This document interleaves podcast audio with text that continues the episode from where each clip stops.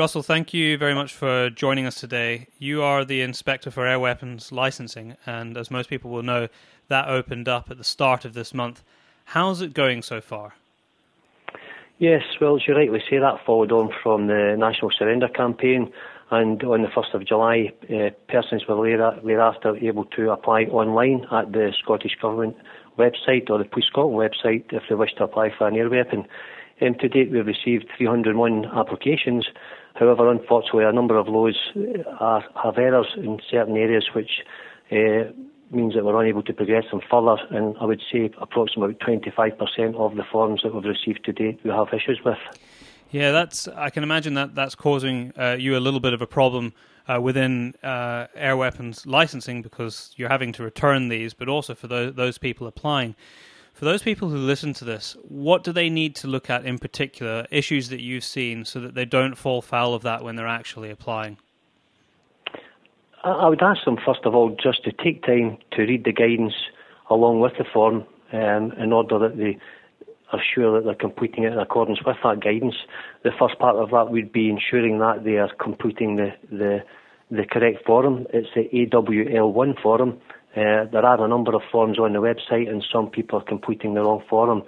So it's the AWL1 form, uh, and thereafter there are sections in the forms which people are uh, regularly uh, misleading or, or completing incorrectly. What about uh, other things that you need to submit with the form. Um, pictures. I know that there's maybe been one or two issues where money's been sent in, whereas you're not actually supposed to send in any money with your initial application. Yeah, I mean, if I look at the form itself, uh, the particular areas that I could refer to is, is part part A asks for personal details, and section seven within that part asks for the date of birth, the place of birth, or the nationality of that person. And unfortunately, some people are omitting to do that, mm. and that's important because quite clearly we have to identify who that person is in order that we can undertake the necessary checks to ensure that they're fit and proper to have a your weapon. So these are crucial parts of information. Um, part 11 in relation to previous convictions, again, I would have to remind people that they have to uh, certify all convictions, including those which are, are spent. Um, if I then move on to Part B of the, the, the form itself, the air weapon security, uh, sections 12 and 13 there ask for the, the reason for possessing and purchasing the weapon and the, the land. And some people are giving very brief details, for example, to shoot on land. Now, clearly, we need a bit more than that, and I would ask people to provide as much detail as possible. Uh, perhaps, you know, what type of shooting are they going to be involved in? Is it target shooting? Is it for pest control? Um, where is the land? Uh, what type of land and, and who's the owner of the land?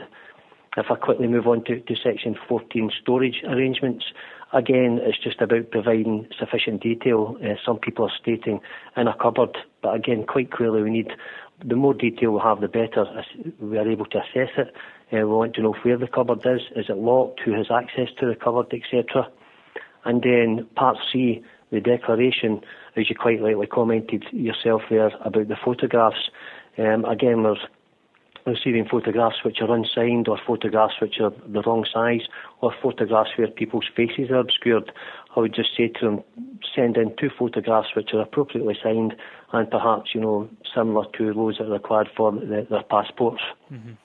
So the bottom line, it seems to me, and I have uh, read th- uh, through the application myself and the guidance notes, is that if you had actually read the guidance notes carefully while you're filling in the form, you're probably going to fill it in correctly. So people obviously haven't been doing that. Yes, I would say just take time to read the guidance note, and there's a bullet point abbreviated uh, list of what must be completed next to the application form itself. And, and finally, probably the most uh, regular uh, issue we have is you mentioned at the start there people sending in monies. Mm. Um, at this moment in time, until you actually apply for your certificate, you won't know how long the between now and December, the duration of certificates and the cost will vary, and you will not know until we receive the application how much your certificate will cost and the duration of that certificate. So please don't send in any cheque or any other form of monies.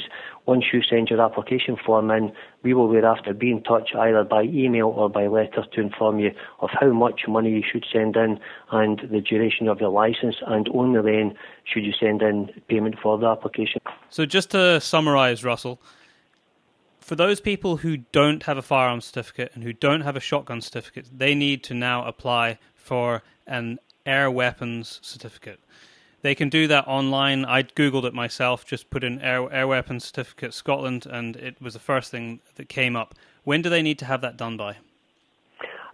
Well, again, I would ask people to do so timelessly and as, as soon as they can because we don't know the, the level of demand. Um, as you rightly say, people can possess and use an air weapon up until the 30th of December without having a licence, but after after then, as of the 31st of December, it will require to be certificated. If they apply, I would ask them in any case to apply as soon as possible, but in any case before the 31st of October. If they do so and through no fault of their own, their application is not processed by the 31st of December and the enforcement stage coming to fruition, then they will still be able to possess uh, an air weapon, not use the air weapon, but they will still be able to possess it.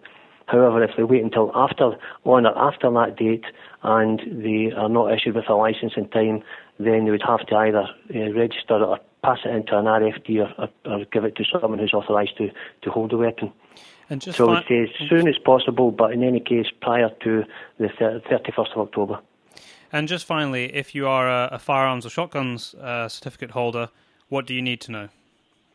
I would say to firearm and shotgun certificate holders that if their licence extends beyond the 31st of December and their licence is issued prior to that, then they are able to possess and use air weapons uh, for the duration of these licences. So if you are a current shotgun and certificate licence holder, then you are covered for the use and possession of a, uh, an air weapon for the duration of these licences. However, if you wish to purchase an air weapon after the on or after the 31st of December, then they would require a separate certificate, and they can apply for a certificate, and it would cost them five pounds. And at the point when the, when their certificates expire, again they, they just apply for their weapons certificate to go with their shotgun and uh, firearms license. Yes, that's correct. They can do that also. Yes. That's perfect. Thank you very much, Russell. That has been very concise. Hopefully, uh, people can listen to that and not make uh, the same mistakes as the 25% of everyone who's managed to apply so far. Uh, thank you very much for taking the time, and uh, best of luck with the rest of the application process. No, it's my pleasure. You're very welcome.